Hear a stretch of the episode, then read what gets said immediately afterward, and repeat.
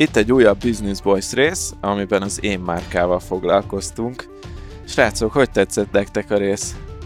Jó volt, én azt érzem, hogy sikerült megfogalmaznunk egy csomó olyan dolgot, ami más hallgatóknak is értékes lesz, és ők is egyetértenek majd veled, de azért elég sok vitás kérdést hoztunk az asztalra, és saját véleményt is kiraktunk, sőt, ráadásul arról is beszéltünk, hogy nekünk hogy működik az én márkaépítés vitás helyzet természetesen volt, mert ahogy én megkapom mindig a negatív vegyet, most is próbáltam a pozitív oldaláról megküzdeni a témával. És nem sikerült. De voltak olyan pillanatok, amikor elgyengültem. Na jó, legyen ennyi intrónak elég.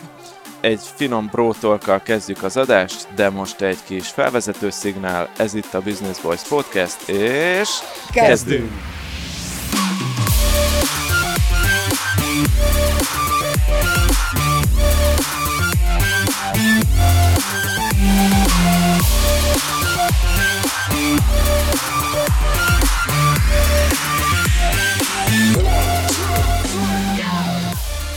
Sziasztok, egy újabb Business Boys adással folytatjuk. Ismét remote vagyunk, Tomi most éppen Zalaegerszegről köszönt be hozzánk, mi pedig Attila itt a Hapabban, kolbásztöltésről. Hát tudsz élni, Tomikám, Malaga, kolbásztöltés Zalában. Ami kell, ami kell. Pörög az élet. De most Pörög már jövő héten megyek haza Budapestre, aztán belevágunk a, a nagybetűs munkás életbe. Napi négy órába. Igen, de nem, amúgy már most is dolgozok, tehát most már mióta hazajöttünk Malagából, kőkeményen dolgozok. Úgyhogy, úgyhogy igen, visszatértem, még nem jutottam pont Budapestig, de már nagyon közel vagyok. Jól van. Várunk haza szeretettel. Ati, nálatok mi a helyzet High Five téren? Vannak itt ilyen érdeklődések, hogy hogy miért nem lehet bemenni hozzátok, mesélj Igen, kicsit. Ez, bár ezt adásokban említetted, de talán tisztázzuk le, hogy, hogy mi itt a tényállás a High Five-val kapcsolatban, hogy mindenkinek teljesen világos legyen. Ó, na hát ugye alapvetően egy adást is lehetne erre szentelni, meg majd előbb-utóbb fogunk is, de, de nagy körvonalakban annyi, hogy a béleti szerződésünk lejárta előtt megkeresett egy, egy úriember minket, úgyhogy mi miatt a Dezsőfi utcai vendéglátói egységünket bezártuk, és átköltöztettük a Corbinhoz a, a Hub 55-be, ahol egy 400 négyzetméteres helyszínen fogjuk folytatni a kalandunkat. Változik a brand, vagyis átalakul, ja.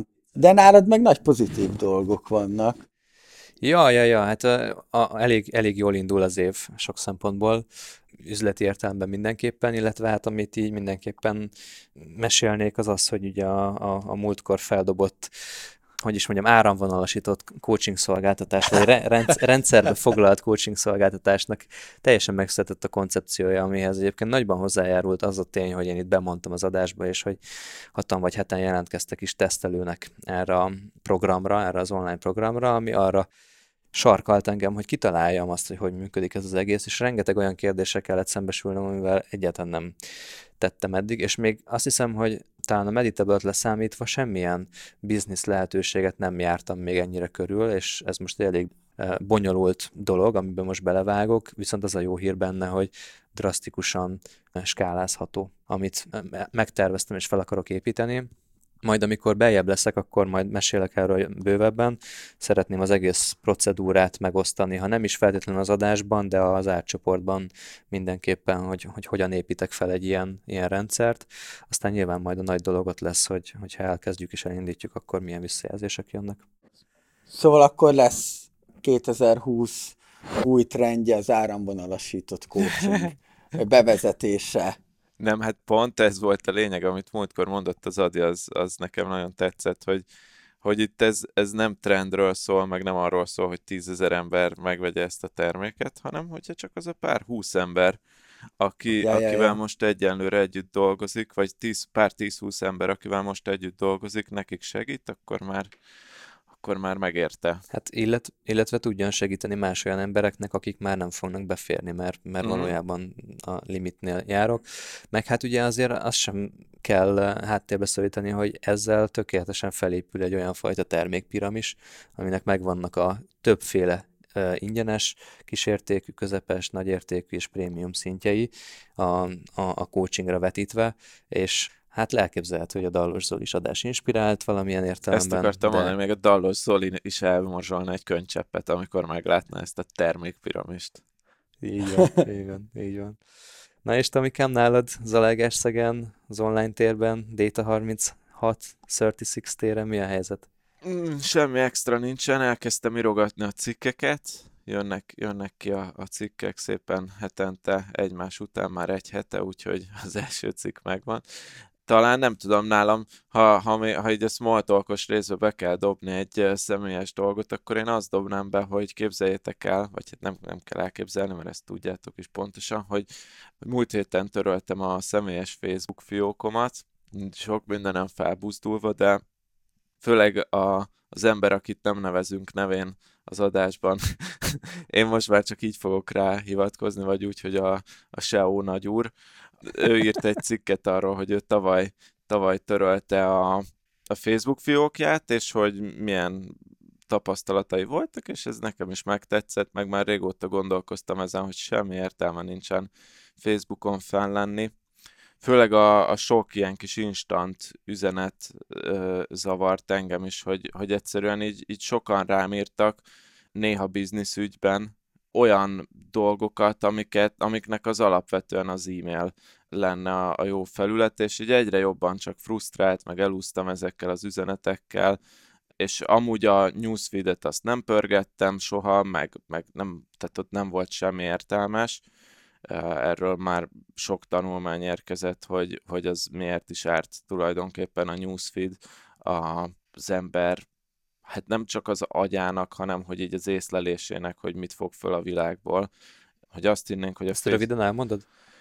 Hát ugye az, hogy, hogy alapvetően olyan híre a Facebook algoritmusának a, a, a, abból, ahogy működik, abból fakadóan, te azokat a híreket látod, amik téged érdekelnek, és nem egy teljes képet látsz a világról, hanem pont az, hogy amikor azt hinnéd, hogy egy ilyen eszköz, az kinyitja számodra a világot, és mindent látsz, pont az algoritmus működése miatt pont, hogy beszűkíti számodra a világot, tehát, hogy azokat a dolgokat látod, amik téged amúgy is érdekelnek. Most a legegyszerűbb példa, hogyha te mit tudom én, X politikai pártot szereted, akkor alapvetően olyan híreket fogsz látni, amik róluk szólnak, az ő szemléletüket képviseli, és semennyire sem látod, vagy csak nagyon kismértékben látod a, az ellenkező politikai pártnak a, a gondolatait, tehát nem az lesz, hogy két vagy több szempontból megvizsgálod ugyanazt a problémát, hanem hogy egy szempontot látsz, és annyira látod, hogy egyre jobban azt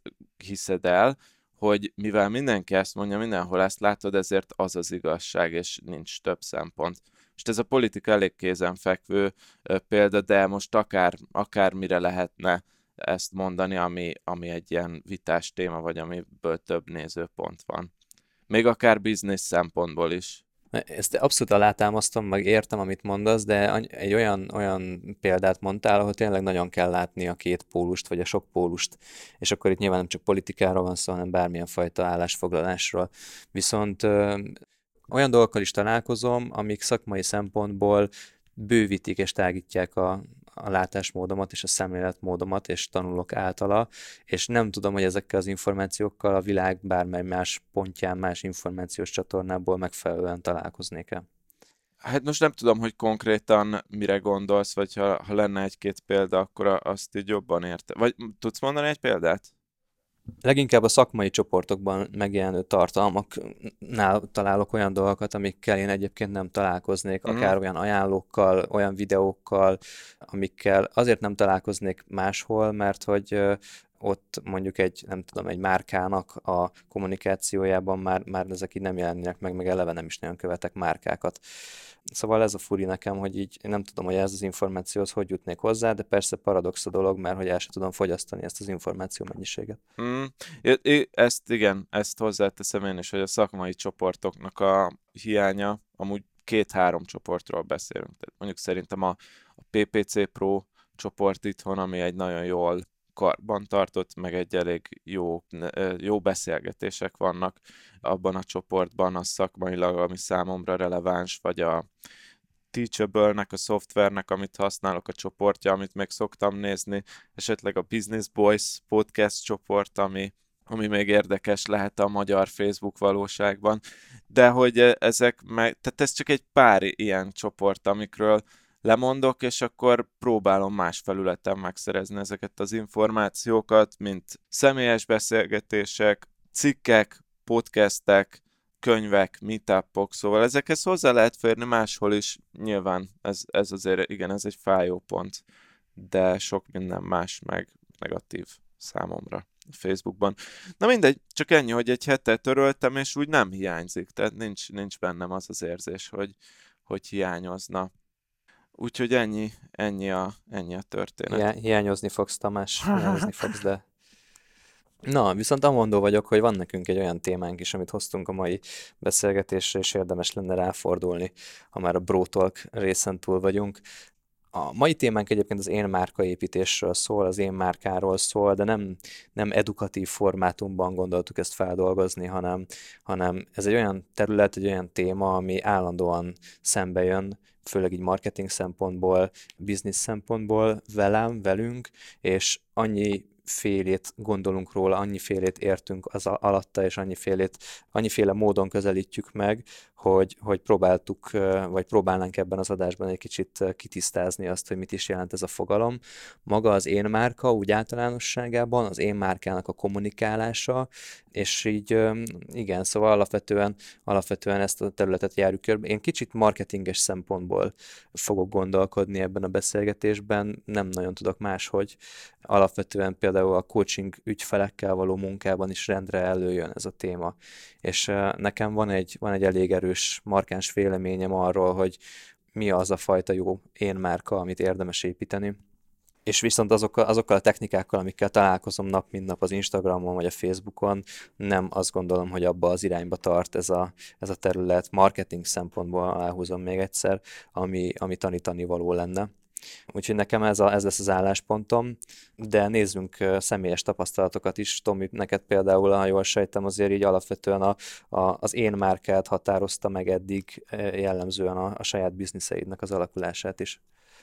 Igen, ez érdekes dolog, mert hogy én az adatlabornál is annó, meg a Data 36-nál is most, mind a kettő, ahogy így kimondom, ezek márka nevek, adatlabor meg Data 36, de mégis valahogy úgy alakul a történet, hogy ezek csak projektnevek, és a valódi márka, ami, amit én érzek, vagy ami ilyen idézőjelben eladja a dolgokat, az mégiscsak a, az én személyes márkám, vagy az én nevem lett az, amire így rájöttem az évek során, hogy ez, a, ez ennek a, az oktatós dolognak, meg a konzultálós dolognak, ez egy természetes velejárója, tehát itt alapvetően az emberek azok nem a Data 36-nak a logóját, tehát nem abba fognak beleszeretni, meg nem az lesz, ami, ami felkelti az ő érdeklődésüket, hanem az az oktatási stílus, mondjuk, ami a, vagy az a blogolási stílus, ami viszont az én személyiségemből fakad, úgyhogy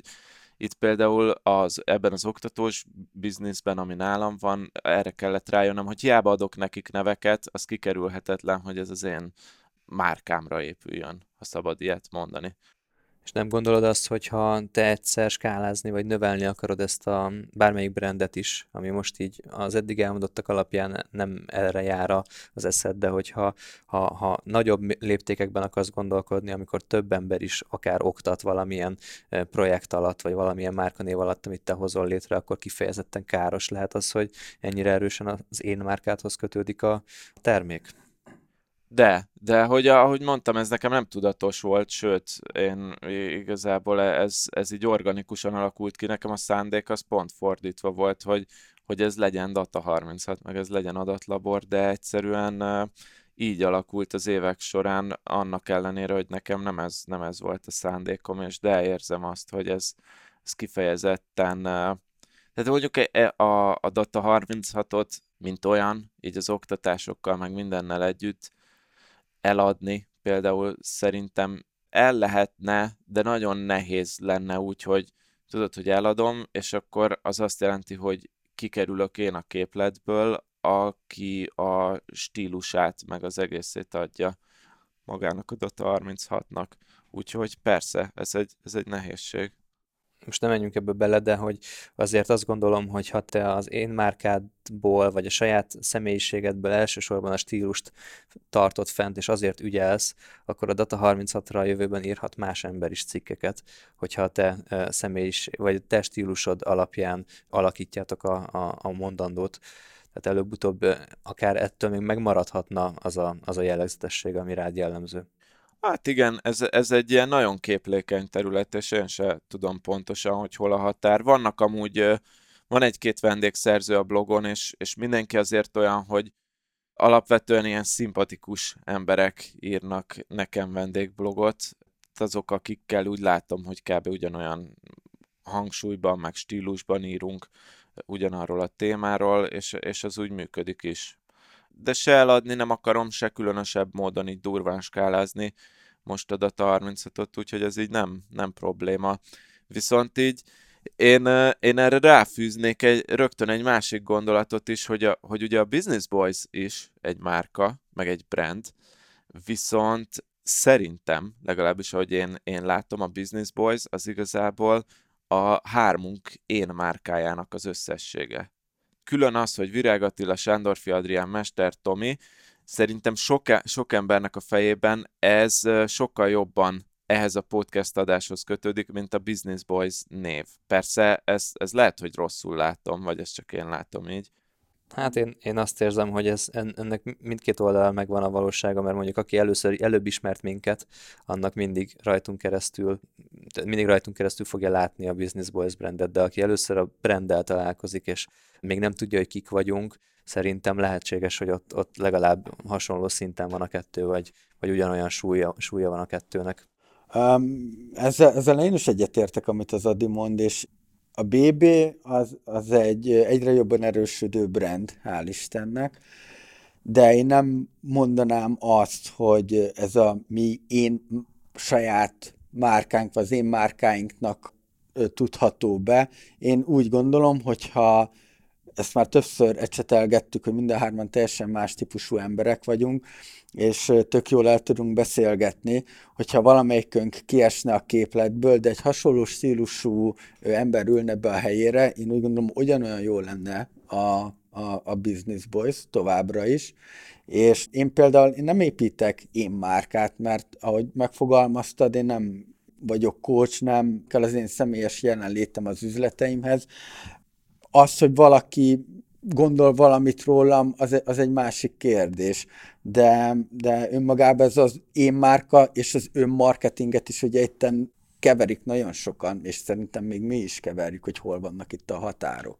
Szerintem pont ez a lényeg egyébként, hogy az én márka az nem az, amit a marketing akar elmondani, hogy ergo, hogy hogyan kommunikálsz az Instagramon, hanem az, amit, amit hagysz magad után, a nyomot, amit hagysz, és hogy ahogy te az emberekkel beszélsz, ahogy üzleti szituációkat oldasz meg, ahogy bánsz a kollégáiddal, ahogy a vevőkkel bánsz bármilyen bizniszben, ahogy öltözködsz, ahogy beszélsz, hogy mennyire vagy megbízható a, a barátaidnak, vagy az üzletfeleidnek, ez az igazi én márka valójában szerintem, és a marketing része, az én márka marketing, vagy az én márkának a kommunikációja, az csak arról szól, hogy rád irányítsa figyelmet, hogy üzleteljenek veled, hogy elmenjenek hozzád dolgozni, hogy egyáltalán több ö, üzleti kontaktusod lehessen, és, és valahol az a paradox ebben, vagy nem is tudom, az a nehéz ebben, hogy a kommunikáció az nem tudja átadni olyan tisztán ezeket a dolgokat, mint amit te egyébként, ahogy élsz ahogyan, ahogyan éled a napjaid, a döntéseidet, ahogy meghozod, és valójában mindig csak egy felszínt lehet mutatni az én márka kommunikációban, amikor instázik az ember, meg, meg hát, tolja a videókat. Ja, ezek meg általában elég felszínesek is, és szerintem meg megtévesztők is. Tehát, hogy azért nem véletlen hoztad be az Instát is. Lehet azt látni, hogy tudatosan megtervezik azt, hogy mit gondoljanak róluk az emberek. És e körül nagyon nagy hype van itthon, ez, a, ez az én márkam, és semmi más, mint hogy, hogy én azt akarom, hogy azt hidd rólam, hogy. Hát vagy inkább, hogyha ezt jól csinálják, akkor, akkor meg arról szól, hogy van valami, ami rám igaz, és akarom, hogy ezt tud. És ez a, az őszinte marketingnek is a receptje egyébként, tehát hogyha te egy, egy személyi szolgáltató vagy, mint mondjuk én bizonyos esetekben, akkor valamilyen értelemben ha kommunikálok, ha marketingelek, és nem egy brandet marketingelek, vagy nem egy, nem egy terméket marketingelek, hanem saját magamat, akkor meg kellene elvileg keresnem azokat a pontokat, amik értékesek, amik tényleg jók, amik, amik rám jellemzőek valójában, és erről kénytelen vagyok beszélni, hogyha én növelni akarom a bizniszemet. Csak hogy ez, erre mondom, hogy szerintem ez egy nagyon szűk részlet lesz, és hogy összemossák a manapság így a kommunikációban az én márkát, az én márkaépítést azzal, ami valóságosan van, azzal, amit te a, a fizikai környezetedben gerjesztesz.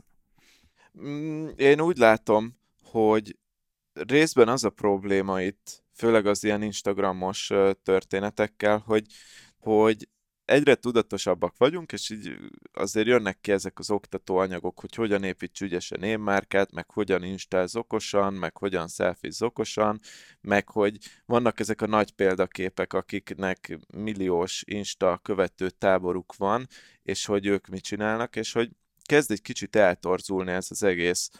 Ugye sokan úgy vágnak bele ebbe az önmárka építésbe, hogy tehát való maga ez a szó is, hogy, hogy ők építeni akarják az önmárkájukat, és nem arról van szó már, amit a, az Adi mondott, ami ez a természetes, organikus self-branding, hogy tudok valamit, van, ami természetesen belőlem fakad, és, és az egész kommunikációmat pedig arra használom, hogy erről a többiek is tudjanak, hanem hogy akarok mutatni valamit, és tudatosan előre megtervezem a kommunikációmat, hogy a többiek ezt higgyék rólam, és ebből jönnek ezek az ilyen nagyon torz, ilyen nem önazonos, amit, amit, a, amit a háttérben lehet sejteni típusú kommunikációk, például olyanra jó, hogy el lehet vele adni dolgokat, és akkor jön belőle pénz, és akkor ez tovább, tovább fokozza, meggerjeszti ezt a folyamatot.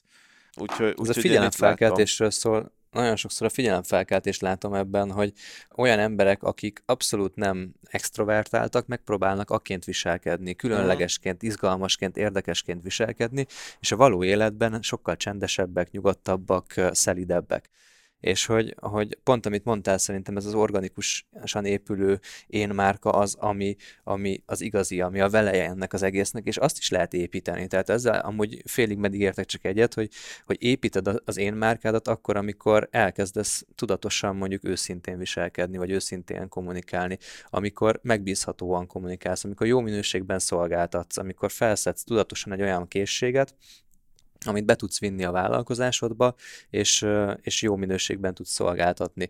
Szerintem ezek azok, amik, amik a tudatos énmárkaépítés, csak hogy valahogy ezt fel kell erősíteni, és erről szól ez az egész marketing történet, és, és ez ebben nagyon nehéz, és sokan vetik, nehéz megtalálni a, az összhangot, és sokan vetik el a súlykot. Uh-huh. Így van.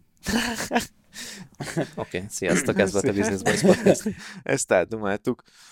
Igen, Hát valahol így, így nagyon nehéz megtalálni ezt az arany középutat egy gémmárkának a felépítésében, hogy ha alul kommunikálod magadat, az sem jó.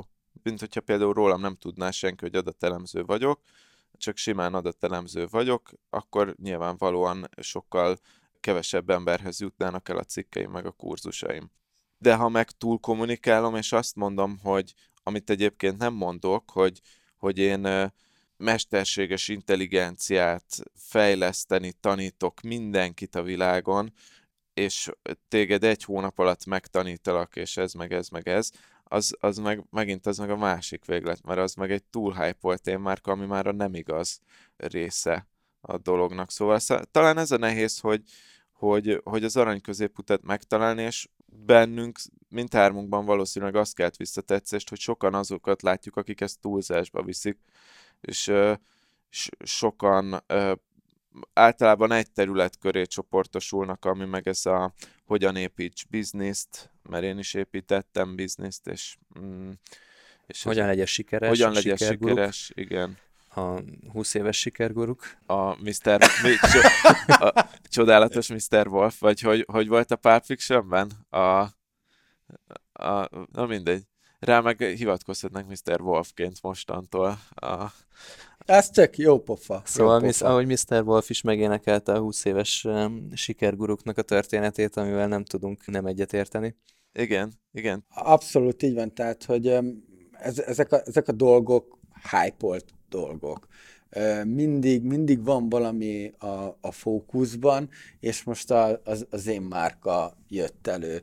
Főleg, ahogy Mr. Wolf is beszélt, hogy a 20 évesen nincs meg az a tapasztalatod, az a tudásod, hogy, hogy te egy gurunak beállíts magadat.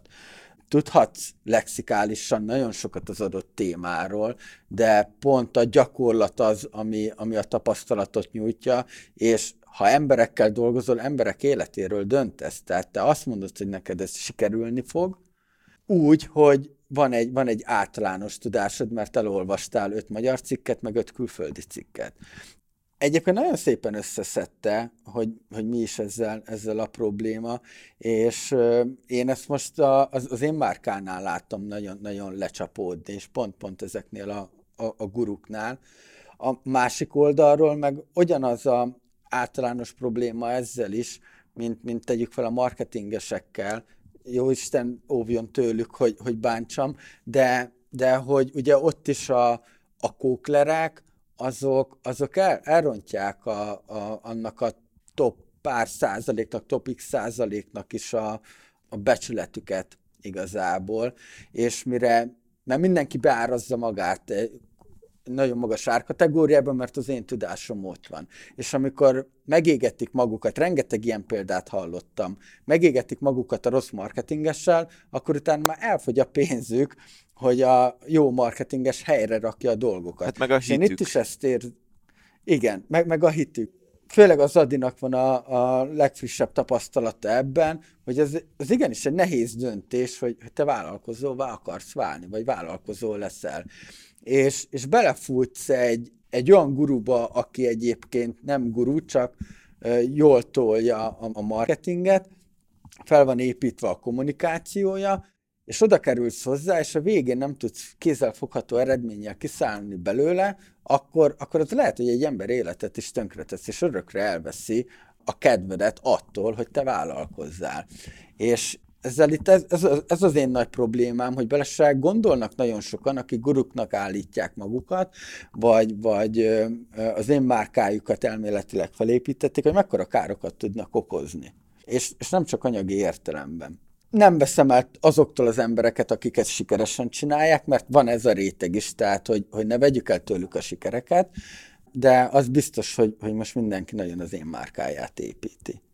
Hát ugye azért, ugye itt most arra, alapvetően arra beszélünk, akik beleesnek ebbe a sikerguru vonalba, meg a adjál mindent mindenkinek vonalba, meg a bármi lehetsz bármikor narratívába, meg a, ezekbe a sztorikba, de hogy azért az én márkának, és nem csak az offline térben, fizikai térben, hanem van egy csomó pozitív formátuma.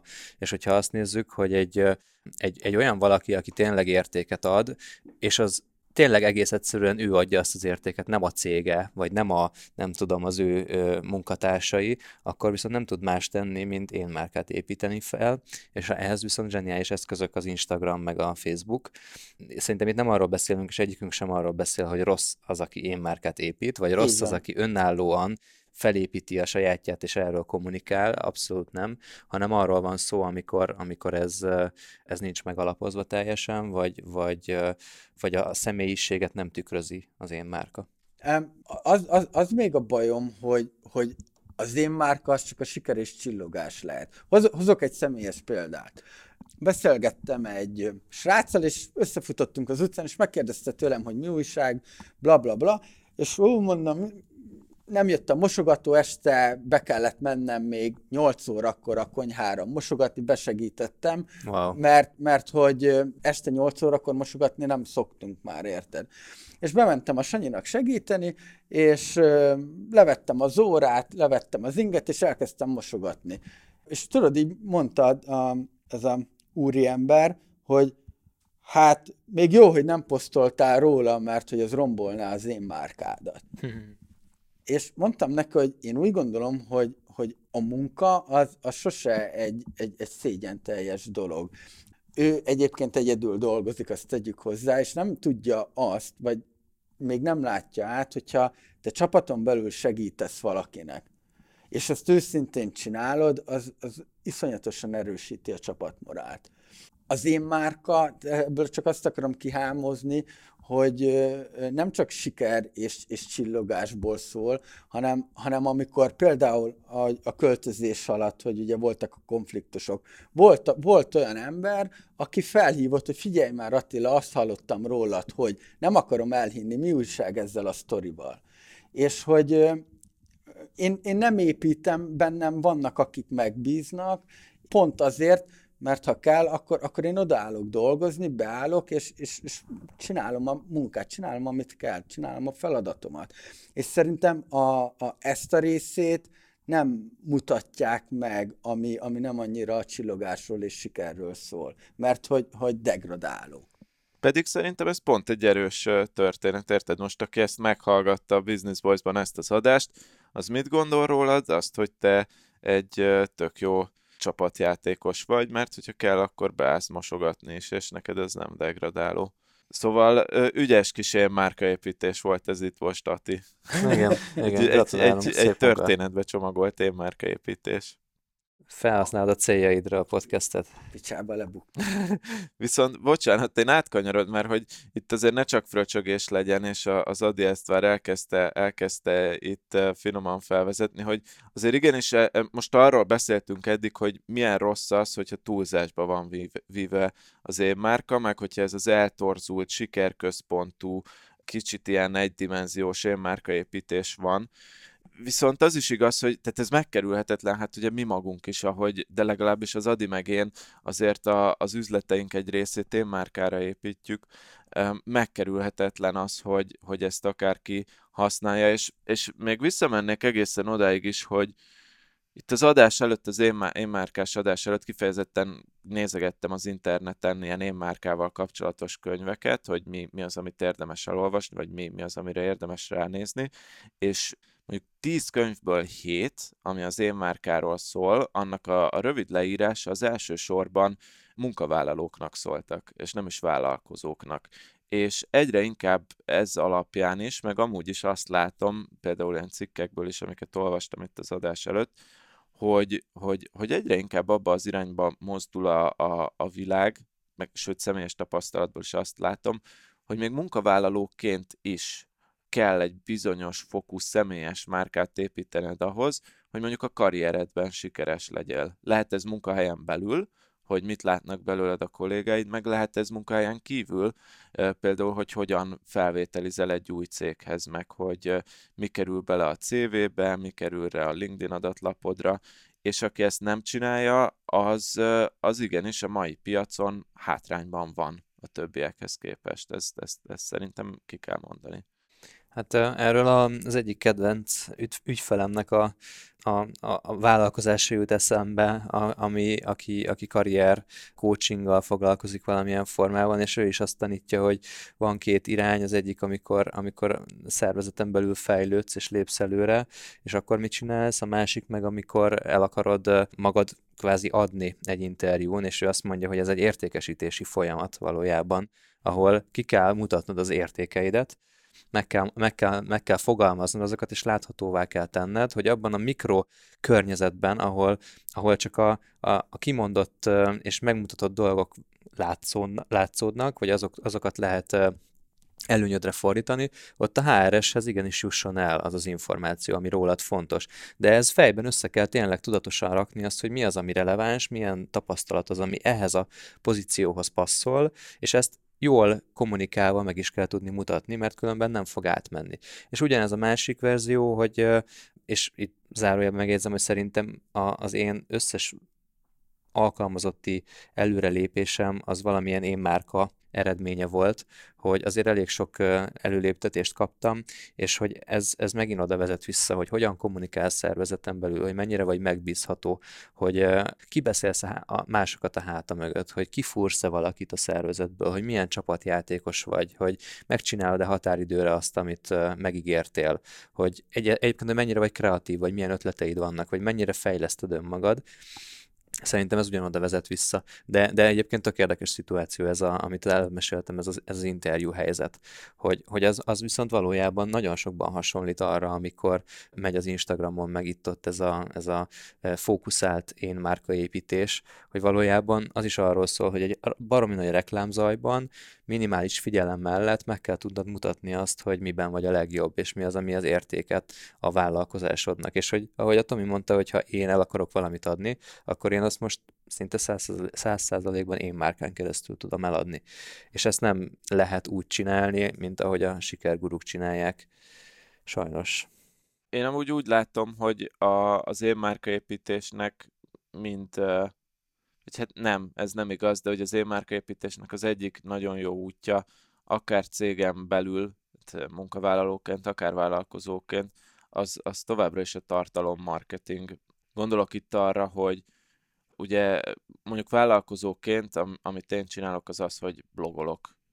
Például tartalom marketing, tudást osztok meg, és ezzel kimondatlanul is olyan pozícióba kerülök az emberek fejében, hogy, hogy én ehhez értek és nem kell ö, olyan landing oldalakat csinálni, amire nagybetűvel kiírom, hogy én ehhez értek, meg arany rolex a karomon fotózkodni, hogy lássák, hogy ebből sok pénzem van, és hogy valószínűleg értek hozzá, hanem kész a, a tartalom eladja.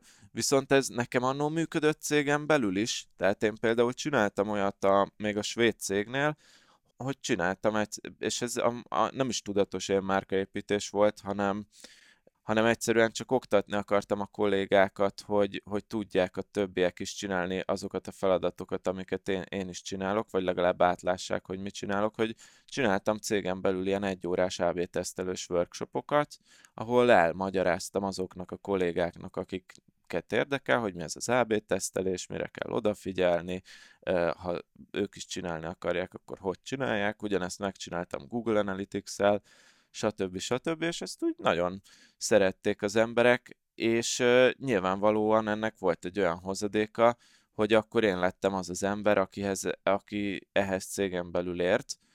Volt ennek negatív oldala, hogy utána minden ilyen apró cseprő dologgal engem kerestek, amiben segíteni kell, de mondjuk azt, hogy ez egy, ez egy kellemes negatív vonzat volt. De hogy ezt csak azért mondom, mert hogy, hogy például ez egy, ez, egy, ez egy egyszerű módja lehet ez a tartalommarketing, vagy, vagy, vagy tudásmegosztás. Igen, én közben nekem az, az jelent meg a fejemben, hogy nem is tartalommarketing, hanem tudásmarketing, meg értékmarketing. Mm. Vagy tudásmegosztás és értékmarketing, hogy valójában a tartalommarketing az nekem még nem jelenti azt, hogy van benne tudás is, meg van benne érték, de hogy, hogy amikor valamilyen márkát akarsz építeni, és hogyha ezt tudatosan csinálod, akkor, akkor a, ezeket az értékeket és azt a tudást, amivel rendelkezel, azt viszonylag fókuszált, amilyen izolált környezetben okosan át kell tudni adni segítő szándékkal szerintem, amit te, te csináltál, az abszolút ennek a megnyilvánulása. Igen, bár nekem ott a, azt alapvetően amúgy a cél, és ez a, az egész, amire rá, utólag jöttem rá, hogy ez a márka része, vagy az önmarketing része, ez egy hozadék volt csak, egy pozitív hozadék, vagy egy pozitív adalék. Nekem ott elsősorban tényleg az volt a célom, hogy, hogy ott a cégen belül még nem nagyon voltak, legalábbis egyes csapatok nem nagyon voltak képben, hogy mi ez az adatvezérelt döntéshozás, ugye amit, ami, amit például én dolgoztam ott ennél a, a, a svéd cégnél, és egyszerűen szintre kellett hoznom a, az embereket, az érdeklődés megvolt, csak, csak így maguktól mondjuk nem fizettek be egy workshopra, vagy nem kértek tanácsot, vagy ilyesmi, ezért így gyorsan megszerveztem cégem belül, szóval azért biztos e- ezt is lehet rosszul, meg jól csinálni. Itt is azért én azt láttam, hogy az, azért az fontos, hogy ez itt félig legalább organikus legyen, és ne ez egy ilyen full tudatos ilyen karrier lépés legyen, hogy, hogy akkor ezt most megcsinálom, és akkor várom a promóciót. Persze, persze, abszolút egyetértek. E, ezzel együtt, amikor, amikor emberek, akik tele vannak értékkel, tele vannak tudással, megbújnak, és el, el, elbújnak az asztal mögött, és nem építik ezt, és nem rakják ki az asztalra, ők, ők saját maguknak kárt tesznek szerintem, és, és általában azokat az embereket emelik fel, akik egészséges szinten használják ezt a fajta kommunikációt, és, és jó magas szinten van egyébként a tudásuk is. Bár sokszor egyébként oda, oda fajulnak a dolgok, hogy csak az elsőnek kell rendben lennie a kommunikációnak és a tudásnak nem, de azért normális környezetben, versenyszférában ennek a kettőnek kéz a kézben kell járni ahhoz, hogy a, az előléptetéseknek a zöme megtörténjen, legalábbis mm. amit én láttam.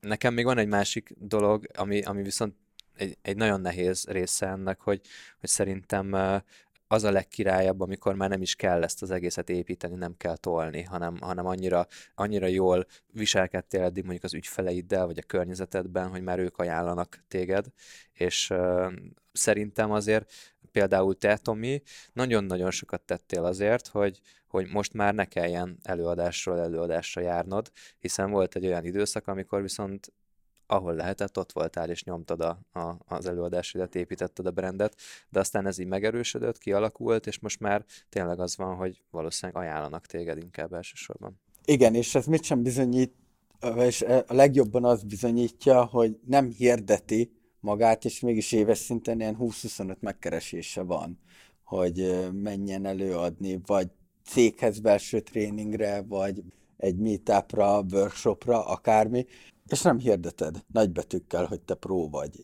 és, és megyek hozzád előadni. Én ezt nevezem én márkának igazából, azzal szemben, hogy, hogy telet szórom a, a, a médiát saját magammal, és magamra rakom azt a titulust, hogy én, hogy én szakértő vagyok, és, és, és a többi, és az én márkaépítésemnek ez az alapja, de nem biztos, hogy ez káros, vagy hogy eznek csak negatív aspektusa van, hanem, hanem lehet, hogy amit, amit mondtál az előbb, hogyha egészségesen van használva, és megvan a tudás, akkor, akkor ez, ezt az embert kiemelik, de könnyen az is lehet, hogy a szakterületéhez nagyon jól ér, de azt látja, hogy a social médiában, ha nem tolod magadat, akkor, akkor nem fognak rád felfigyelni, és mondjuk túltolja véletlen. Tehát, hogy azért ez is benne van a pakliban. Okay. Csak nagyon nehéz megtalálni azt, hogy hol van az a mesdje, hogy, hogy kellően sokat kommunikálj, és, és, és kreatívan kommunikálj, észrevehetően kommunikálj, és hogy ez, ez ne essen át a ló túloldalára. Igen, de én még azt, se, azt, azt is mondanám, hogy még az se baj, hogyha néha az ember így elsőre nem tudja belőni ezt, hogy hol ez az arany középút. Kicsit kevesebbet alul kommunikálja magát, kicsit túl kommunikálja magát. Itt, itt is talán az a fontos, hogy ezt így észreved, meg reagálj magadra, hogy ha így, így visszanézel fél év után a kommunikációdra, és, és, és azt látod, vagy egy külső embert megkérdezel, aki tényleg mondjuk egy külső szakértő vagy tanácsadó, és azt, azt mondja ő is, hogy hát ez most igen, ez most egy kicsit nyomulós volt, vagy hogy ez lehetett volna ennél, pont a másik oldalról ez lehetett volna ennél egy kicsit erősebb kommunikáció, kicsit alul kommunikáltad magadat, akkor ott azért lehet még tekerni a potméteren itt a túlkommunikálással, csak az a baj, amikor valaki így konstans, folyamatosan éveken, hosszú hónapokon, éveken keresztül túlkommunikálja magát, vagy alul kommunikálja, csak azt ugye nem látjuk, hiszen pont azért, mert hogy alul kommunikálja magát. A, a másikra meg csak annyit fűznék hozzá, hogy hogy ez most jól hangzik, igen, hogy mondjuk relatív sok megkeresést kapok előadásra, meg belső céges workshopokra, amiket ráadásul azért most már javarészt inkább visszamondok, de hogy amikor például 7 éve, vagy 6 éve, már nem emlékszem, mindegy. Tehát amikor sok éve ezt elkezdtem, akkor viszont én irogattam rá a konferencia szervezőkre, ugye Internet Hungary, kerestem kapcsolatot, hogy hogy lehet ott előadni, mit tudom én, a, a, az akkori szövetség az elektronikus kereskedelemért konferencián így próbáltam előadni, mert ugye tudtam, hogy, hogy ott is vannak potenciális ügyfelek, tehát ott azért nekem is megvolt ez, hogy amikor még senki nem ismert, akkor azért proaktívan mentem előre, és kerestem én is az előadási Ami lehetőségeket. Nem is És, De ez nem is baj. És tehát... igen, ezt akartam mondani, hogy szerintem az elején biztos kell egy ilyen fajta, ilyen, ezt az angolul ez a hustling hmm. hívják, ugye, szemlélet, amivel, ami, amivel persze, ahogy mondtam, lehet kicsit túl lehet tolni, meg lehet alul tolni, de, de valami kell az elején, mert csak úgy nem épül fel magának az embertől az én, én márkája semmiből. Igen. Mondjuk van ez a, van ez a kategória még, viszont aki nem mer kommunikálni saját magáról, és ez, hmm. ebbe azért én is sokszor beleesem, néha így lazítok ezen, vagy lazul ez bennem, de nagyon sokszor én magam sem merek gyakorlatilag kommunikálni saját magamról, és, és, és én pedig azért nem vagyok egy nagyon ultra beszari gyerek, hiszen ez a podcast is olyan, mutatja, hogy elég sok mindent megmutatunk magunkból, de azért én könnyen bele tudok gondolni abba a helyzetbe, hogy nagyon sokaknál nem az a probléma, hogy túltolják, hanem az, hogy el sem merik kezdeni. És, és szerintem ez, ehhez azért van egy pár konkrétum, ami segít. Az egyik az, hogy, hogy tisztázni azokat az értékeket, meg azt a tudást, amit érdemes kommunikálni. A másik pedig az, hogy tisztázni azt, hogy mi az a célcsoport, az a nagyon szűk célcsoport, aki erre vevő, hogy ők milyen szinten tartanak, és olyan embereknek kommunikálni, akik tudod, hogy, hogy vevők erre, és akik, akik előtt jársz valamilyen értelemben, a szaktudásodból fakadóan, vagy a hozzáállásodból fakadóan, vagy a tapasztalatodból fakadóan. Tehát ha ez a kettő megvan, hogy, hogy van egy, ö, egy célcsoport, amit meghatároztál, és pontosan tudod azt, hogy mik az értékeid, akkor ez így nagyon jól tud elsülni. Nyilván a formut, formátum, a platform, a kommunikációs mód az elkerülhetetlen, hogy ez fejlődjön hozzá, de hogy ezt a rohadt nehéz megtalálni, hogy mik azok az értékek, és ki az a célcsoport, akivel, akivel ezt, ezt, ezt könnyű megbeszélni, és én azt látom egyébként, hogy, hogy nagyon szerencsések azok, akik ezt maguktól meg tudják találni, és nem egy külső szem kell hozzá. Kívülről nézve egyébként sokkal könnyebb ezt. Persze. Igen, itt talán a, amúgy a munkavállalók előnyben vannak a, a vállalkozókhoz képest, annyiban, hogy én emlékszem, hogy például amikor full-time dolgoztam egy cégnél, akkor ott mindig volt ilyen negyedéves 360 fokos értékelés, hogy, hogy kaptál visszajelzést a kollégáktól, leültél velük átbeszélni, leültél a menedzsereddel, leültél a veled egy szinten levőkkel beszélgetni, és ott, ha az tud egy őszinte beszélgetés lenni, akkor ott azért fel lehet tárni azt, hogy, hogy mik az erősségeid, akár csak rákérdezni, és ez már egyfajta ilyen tudatosságot tud benned nyitni. Például én emlékszem, hogy hogy nekem tényleg többször is mondták, mint a Prezinél, mint a svéd cégnél, ahol dolgoztam, hogy, hogy jól el tudok magyarázni dolgokat. És, és ez szerintem biztos, hogy hozzásegített ahhoz tudat alatt, hogy, hogy ebbe az irányba menjen később a vállalkozói karrierem. Ez egy olyan környezetben abszolút jó, ahol működik a visszajelzés adás kultúrája. Meg egy olyan, olyan helyet mondtál, hogy 360 fokos elemzést csinálnak, pláne negyed évente, ami például én ilyennel nem találkoztam még a saját munkahelyemen, munkahelyeimen, csak tudom, hogy mi ez a módszertan.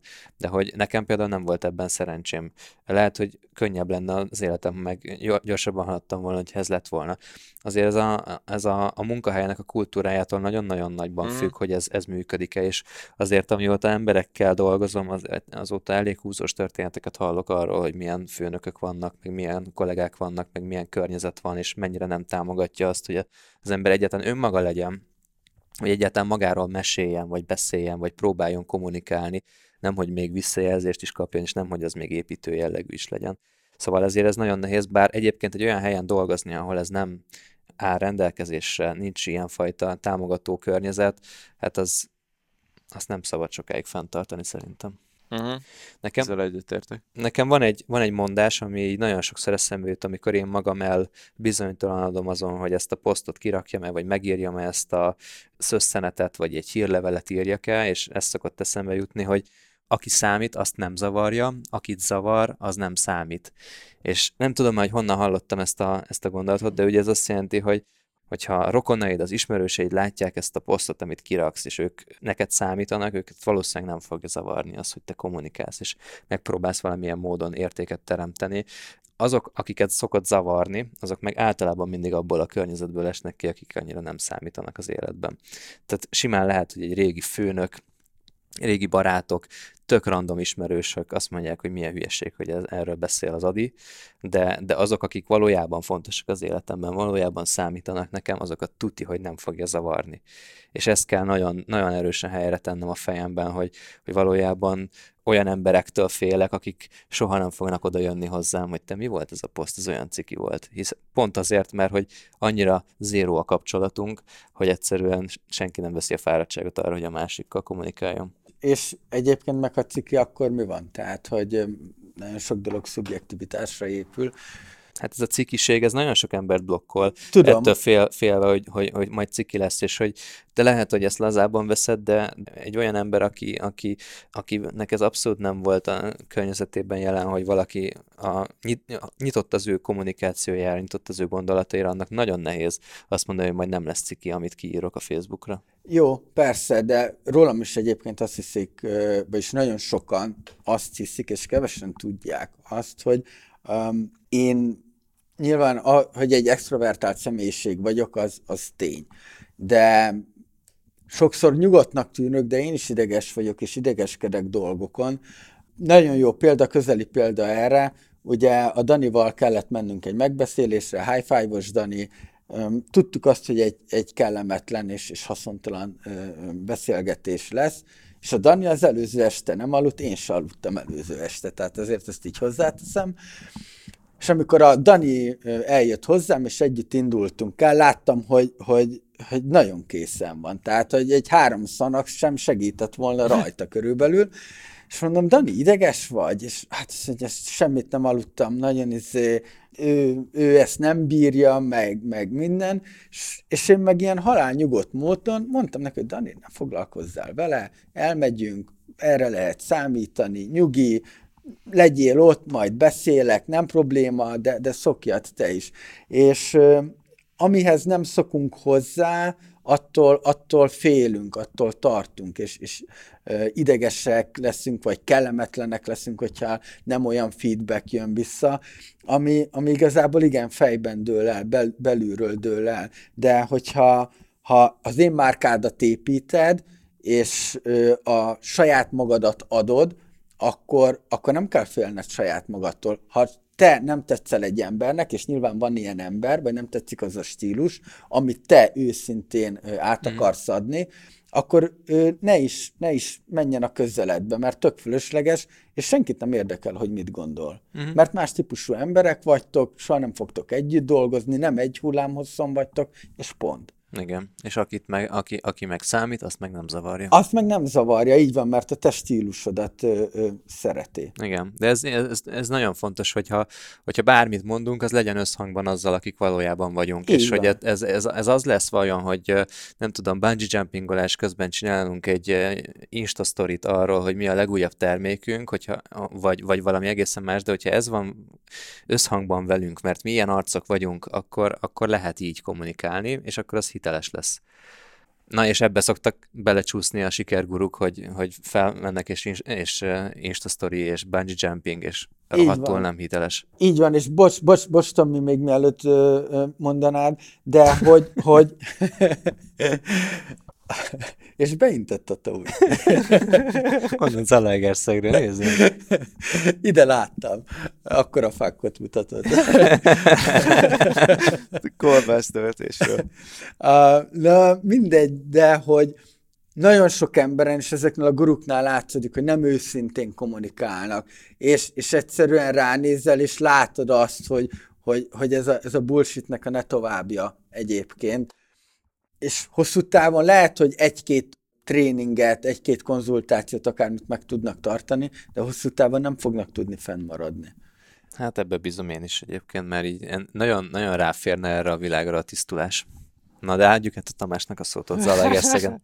Köszönöm szépen. Igen, csak annyit akartam ehhez hozzátenni, hogy egyrészt, amit Atit jegyzetben magának leírt, azzal végletekig egyetértek, és talán az egész adásnak ez a, ezt így négy szóban meg lehetne fogalmazni, ezt a, ezt a kulcs gondolatát, hogy az őszinteség a legjobb én márka, ezt írta a, az Ati, és ez tényleg így van. Viszont ez azért egy kőkemény önismeret is kell. Szóval, hogy egyrészt ugye, amit az Adi mondott, hogy, hogy tudnod kell, hogy ki vagy, meg hogy, hogy egyáltalán mit akarsz kommunikálni ebből, az is kell, de hogy még ennél mélyebbre is le kell menni, hogy megközelítem más szemszögből, tehát, hogy például van, aki bungee jumpingolós uh, selfie csinál magáról, és kiteszi Instagramra, és még ő maga is elhiszi, hogy ez, ez őt boldoggá teszi, vagy hogy ez tényleg ő, de igazából simán lehet, hogy nem, hanem csak ez egy ilyen eszménykép, amit ő látott valakitől, akire akar hasonlítani, de a személyiségéből nem fakad. Szóval azért ez egy, ez egy baromi nehéz téma végső soron, hogy olyan mélyre leásni magadban, hogy megtalálni, hogy, hogy te ki vagy igazán, és nem csak az, hogy ki szeretnél lenni, meg hogy kire akarsz hasonlítani, hanem az, hogy tényleg belülről te, te mi vagy, meg téged mi mozgat, és akkor utána arra felépíteni jobban ezt a dolgot, az azért, az azért kőkemény munka valószínűleg, és, és pont az az, amit így nem lehet mondjuk egy ilyen két órás leülsz és brainstormingolsz, és felépíted a jövő hón, hónapi insta kommunikációdat alatt kitalálni, hanem ehhez valószínűleg sok-sok év, meg, meg nagyon nagy önreflexió kell, hogy, hogy meghallgast, hogy mások mit mondanak rólad, és ráadásul abból meg, meg kihald azt, hogy ki az, akinek hihetsz, meg ki az, akinek nem, szóval nagyon-nagyon nehéz, meg összetett téma. Igen, én egyre inkább azt látom egyébként, hogy amikor arról kommunikálok, ami nekem is probléma, ami, ami, amit én is megtanultam, amit elrontottam, ami éppen foglalkoztat, amiben fejlődni szeretnék, amiben éppen fejlődtem, hogy milyen eszközök által fejlődtem, mindig azok, azokra van a legjobb reakció, és hogy ez egyszerűen azért van, mert ez hulla őszinte dolog. És nem az van, hogy elmondom azt, hogy így kell csinálni valamit. Ettől lesz jobb az életed stb. És ez, tehát hogy emberek vagyunk, együtt fejlődünk, vannak dolgok, amikhez én értek jobban, vannak, amikhez meg valaki másért jobban, és ez így, ez így tök jó. Abszolút. De erről lehet beszélni. Ami jó, arról lehet beszélni szerintem. Na és a könyvírók? ja, igen, ne, csak nekem is volt itt a, a kis jegyzetemben még egy, még egy fél gondolat, amit itt Adi meg Ez nem egy fél gondolat volt, ez egy egész gondolat. Egy teljesen egész gondolat. Ez egy egész gondolat markáns. volt, ami úgy kezdődött, hogy guztustalannak tartom. De hogy, hogy tényleg így van, hogy nekem egyre fájdalmasabb ez, hogy ha kicsit távolról indítom, hogy kijött már a Star Warsnak a kilencedik része, meg nyolcadik része, meg hetedik része, minden sorozatból nyomják ki a második, harmadik, ötödik, nyolcadik, tizedik évadokat egészen addig, amíg annyira szarok nem lesznek, hogy, hogy már senki nem néz, és csak utána lesz vége.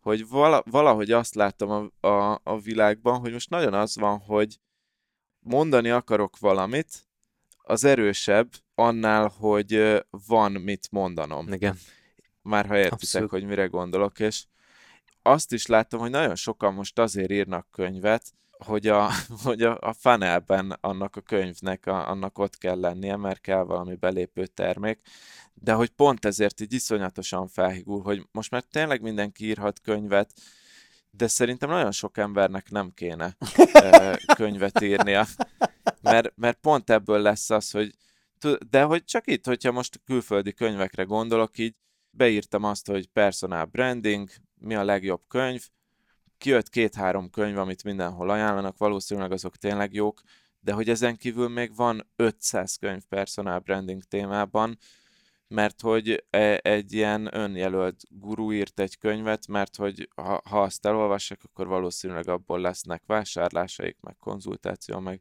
meg ilyesmi, de, de az ilyen könyvek azok nem azért születnek, mert hogy van mondani valójuk, hanem azért, mert érzik, hogy, hogy valamit mondaniuk kell, hogy, hogy el tudják adni, és, és, és, és valószínűleg tényleg a Star Wars 7-8-9 erre a, a, a legjobb hasonlat, hogy ott annyira érződik, hogy, hogy ott úgy Isten igazából senkinek nem volt kedve megcsinálni azokat a filmeket, egyedül a Mickey Egérnek kellett még pár milliárd dollár bevétel ahhoz, hogy, hogy jobbak legyenek a részvényei, de hogy pont ezért lettek borzasztóan, mármint bocsánat, ez az én személyes véleményem, tudom, hogy van, akinek tetszik, de hogy azért lett rossz ez a film, mert hogy az is olyan lett, hogy, hogy meg kellett csinálni, mert volt benne pénz, biztos volt hely a funnelben is, a Disneynél is, de hogy, de hogy, hogy azért könyörgöm egy film, vagy egy könyv, azért arra tekint, vagy azt tiszteljük meg ezt a formátumot azzal, hogy, hogy valamennyire tekintsük egy művészeti alkotásnak is, és Leonardo da Vinci se azért faragjon szobrokat, mert hogy, mert hogy izé el akarja adni, meg kell jövő héten neki kenyérre, hanem azért, mert hogy szeretne szobrokat faragni. Na, lezártam a, lezártam De egyébként, a egyébként csak egy, egy, egy mondat, üdv a kapitalista világban, tehát. Pontosan, igen. Pontosan. Nekem, nekem abszolút egyetértek veled, de a másik az, hogy, hogy nem csak ott van ez, ez a probléma a, az első könyves szerzőknél, vagy ahol csak a funnelbe tartozik a könyv. Ugye szokták mondani, hogy a könyv a legjobb névjegykártya, ami egyébként igaz is, hogyha tényleg jó tartalma van, tényleg jó érték van benne, és a Tommy az előbb nem, azt, nem azokat bántotta, akik könyvet írnak, hogy a, egyszerűen a funnelben helye legyen, hanem akik szarkönyvet írnak, és Igen. gyenge könyvet írnak, és, és viszont sajnos azt látom nagyon sok sikerszerzőnél, és 10-20-50 könyvet író szerzőnél is, hogy elfogy a muníció, és egy-egy gondolatra építenek fel egy 500 oldalas könyvet, és csak fossák a tartalmat, fossák a mondatokat, újra és újra körbe nyálazzák ugyanazt a témát, hogy végül az, ami egyébként egy 50-100 oldalban még sztorikkal, saját történetekkel, alátámasztással, kutatással együtt bőven elfért volna. És annyi olyan könyv van, amit úgy olvastam el, hogy Jézusom, valami érték legyen már benne, csak nehogy az legyen, amit az első tíz oldalban olvastam a bevezetőben, hogy az, arról szól majd az egész könyves, de basszus, arról szólt az egész könyv, arról a tíz mondatról, és még, bocs, még Igen. azt is aláírom, hogy azért van e, túltolva az, hogy story, story, story hátán, hogy még jobban bemenjen a, az egyszerű embernek a fejébe az info, mert hát, ha majd pont az egyik story lesz az, ami ilyen kis hajón beviszi az agyad tengerére az információt, de hogy tényleg sokszor egy mondatban ez összefoglalható, hogy mi az értelme a könyvnek, és azt, azt, azt azért nem kell könyvet írni, nem kell az ötvenedik könyvet megírni. Teljes, száz százalékig egyetértek, és, és tényleg csak ez a, e, ennyi a bajom, hogy, hogy én is olvastam pár olyan könyvet a mostanában, és, és én is például olyan szerzőktől is, akiknek volt egy jó könyvük elsőre, de valamiért ki akartak adni egy ötödik könyvet is, és, és ilyen nagyon nagy csalódás volt a, az egész. Hát jó, addig téged is üdvözöllek a kapitalista világban. Um, ezt tudom, hogy ilyen tök általános, meg sablonos lesz, de ezt mindenre rá lehet húzni. És még, mert így működik a világ, és, és ennyi. Tehát, hogy... Pénz, a pénz, a pénz. Ja, de egyébként nem baj, de én is szeretnék pénzt keresni, még én is szeretnék még több pénzt keresni, de ettől még, ettől még kutya kötelességem az, hogyha már egy, nem tudom, pár ezer ember hallgatja, amit mondok, akkor, akkor ne próbáljam megvezetni őket, és ne egy hamis képet alkossak saját magamról. Ezért zseniális formátum a podcast, kedves podcast hallgató gyerekek, mert hogy itt, itt tök jól át lehet adni a valódi személyiséget, még egy Insta storyban, meg egy Insta postban nem, és engedjétek meg, hogy végezetül a kedvenc Insta stories, meg Insta posztos én márkaépítésemet emeljem ki, amikor készül egy selfie, csinálnak egy selfie és aláírják a bölcsességet, attól, attól hány ingerem van, szó szerint hány ingerem van, és ilyenekből rakás, rakás content van, de tudom, azt is tudom, hogy azért van ez, mert hogy az emberek azt szeretik a legjobban megnézni, amikor emberi arc van egy képen, tehát, hogy így megértem ennek a pszichológiai részét, de hogy ez, ez, ez baromira nem, nem, nem, szerintem ez nem a szép módja az én márkaépítésnek. De jól konvertál. Igen, amúgy nekem nincs vele bajom, hogyha ha a tartalom ott van tényleg rendben, meg, meg úgy tényleg úgy össze van tehát, hogyha mondjuk így rá vonatkozik a kép arra, amit mondani akar, de, de mi hát az arcod vonatkozik azért... arra, hogy mit akarsz mondani? Vagy az, hogy ja, azért beállsz ja, a kocsi elé, és hogy... Hogy telibe selfie, az, és akkor... Aha. Az, abszolút, abszolút arra gondolok. Azért az, hogyha mondjuk ott ülsz hajnali háromkor, és még mindig vered a laptopot, és arról szól a sztori, hogy hard work, akkor az így már más kategória, nyilván ja, ja, szétégetett content típus, de hogy abszolút megértem ezt, de hogy ez a belenézek a selfie-be, szép a háttér, szép a ruha, szép a hajam, és elmondom azt, hogy leghosszabb út is az első lépéssel kezdődik. Na jó, akkor, ak- ja, értelek. Akkor, akkor legalább engem nem fogsz megkövezni, amikor ilyen képet csinálok, mert az én hajam biztos nem lesz szép rajta, úgyhogy... De egyébként így, így zárójelben megjegyezném, én egyébként már kacérkodtam könyvírással. Hoppáré. De és mi volt, a, mi volt az apropó? Miért akarták könyvet írni? Én ezt szerintem előbb-utóbb meg is, meg is, meg is fogom írni. Igazából ugyanaz, mint a, a, amiről a podcastünk is szól. Egy csomó, csomó olyan téma van a fejemben, amivel, amivel pár év múlva már nem fogok bántani senkit, mert nekem ezzel nem az a szándékom, hogy, hogy megbántsak valakit, hanem, hanem az, hogy ö, levezessem azt, hogy én bizonyos dolgokat miért, miért értékelek, és miért nem értékelek. És igazából az egész könyv egy nagy sztorizás lenne, egy nagy sztorikönyv lenne, hogy a különböző bizniszeknél miket tapasztaltam meg, és az akkori kornak, például most az Insta őrület, meg az én márka őrület, tényleg minden ö, olyan dolgot leírhassak, mert most, most is nagyon sok mindent tudnék mondani, de akkor megint megkapnám a, a, a negatív badge meg, meg az, hogy ö, csak a rossz oldalát látom a dolgoknak, de azt az életutat, amit bejártam, teljesen ö, olyan sztorikkal is megtűzdelném, olyan véleményekkel, amit most nem, nem biztos, hogy felvállalhatok, mert sokan megsértődnének, és nem személyek sértődnének meg, hanem, hanem ö, csoportok, vagy, vagy bizonyos Országok. munkakörök. De nem, tehát, hogy egyrészt a marketingesek, ugye ezt, ezt meg megkaptam a Zsófitól, meg mindig megkapom, de, de mindegy, tehát hogy én alapvetően nem, nem akarok bántani, de senkit, de például amikor milliárdos céges árbevétele van valakinek, és a másiknak ellopja a prezentációját, és ingyen publikussá teszi, meg ezek a dolgok egy olyan gyomorforgató sztorik, hogy most ugyan már amúgy is szarrá keresed magadat, és ezt élvezed, hogy a másikkal kibaszol ennyire kicsiny is vagy ilyen szinten, tehát, hogy Figyelj, Atti, én, én benned azt érzem, hogy hogy benned egy őszinte könyv lenne. Tehát te, te, te nem mondani szeretnél valamit, és keresel hozzá egy témát, hanem ez belőled ki akar jönni. Ez úgyhogy, úgyhogy szerintem ennek van helye egy könyvben. Ez egy másik kérdés, hogy, hogy majd fogják engedni kiadni ezeket a sztorikat. Ja, ja.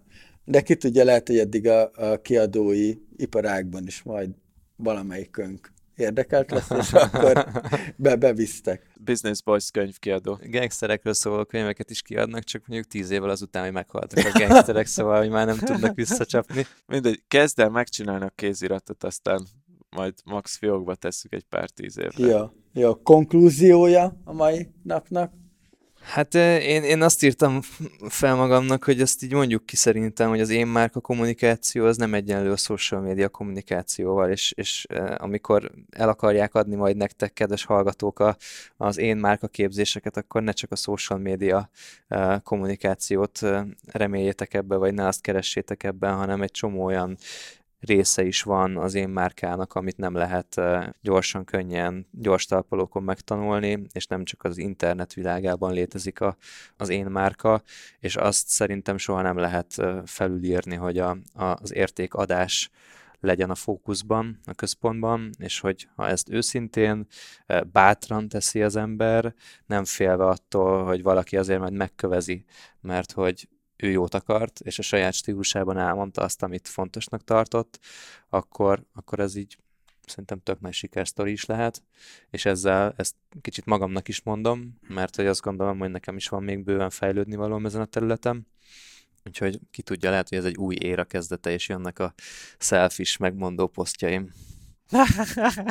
Igen. Igen, valahogy én ezt úgy fordítom le magamnak, amit mondasz így röviden, tömören, hogy, ha valaki ilyen márkát akar építeni, akkor az első kérdés az, amit, amire felelni kell, az az, hogy ki vagyok én, és milyen értéket tudok adni, és majd valószínűleg csak a legutolsó lépés lesz az, hogy és mindezt én milyen csatornán tudom hatékonyan megtenni. Hát én még rövidebben foglalnám ezt, ezt csináld, ami belülről jön, és pont. Ámen. Ámen. Ámen. Hát gyerekek, ennél szebben nem tudjuk befejezni ezt az adást, mint azzal, hogy elköszönünk, azt gondolom, mert hogy itt feltettük a pontot az írás, sőt, még, még egy felkiáltó jelet is tettünk a mondat végére. Így van. Na, hát akkor gyerekek. Zárt Facebook csoporthoz csatlakozzatok. Igen, mindenki Facebook, tudja. Uh, mindenki, kon. mindenki tudja, Uh, Business Boys podcast csoport néven fut. vagy valami hasonló. Van Instánk, Nem, nem, most megnéztem, azon a néven fut. Van Instánk, iTunes-on kérlek értékeljetek, most már amúgy valami több mint 60 értékelésünk van, és mindegyik öt csillag. nem, amúgy vannak nem, vannak nem öt csillagosok is, de az a lényeg, hogy kérlek ti értékeljetek minket, aki még nem tette meg, és bármilyen visszajelzést nagyon szívesen fogadunk, akár, akár, akár értékelésben is, tehát nem, nem kell öt csillagot adni, lehet egy csillag is, lehet három csillag is, nyilván a lelkünket, meg a, a podcast kiemelési helyezésünket az öt csillag melengeti meg a legjobban, de követhettek minket Spotify-on, Soundcloud-on, mi más van még, minden, tulajdonképpen minden Mi, van. minden oldalon a, vannak olyan terveink, hogy sokkal több tartalom lesz a businessboys.hu-n is, úgyhogy oda is érdemes néha elnézegetni. De ez már nem, ez, már- ez nem csak terv, ez már konkrétan kim van az első cikk. Hát igen, a- elindultak ezek a ami, dolgok. ami egy ilyen adás folytatás tulajdonképpen egy blogpost formájában. Az értékesítési csatornákról egy kicsit ilyen edukatív tartalom a, a Dallos Zoli példáján keresztül bemutatva extra marketinges információkkal és tudással kiegészítve, úgyhogy oda is nézzetek fel, lesz még ilyen is.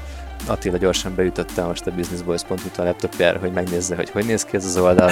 Úgyhogy tegyétek ti is ezt, és um, hallgassatok minket, ajánljátok egymásnak és a barátaitoknak a Business Boys-t. Szevasztok! Sziasztok! Sziasztok!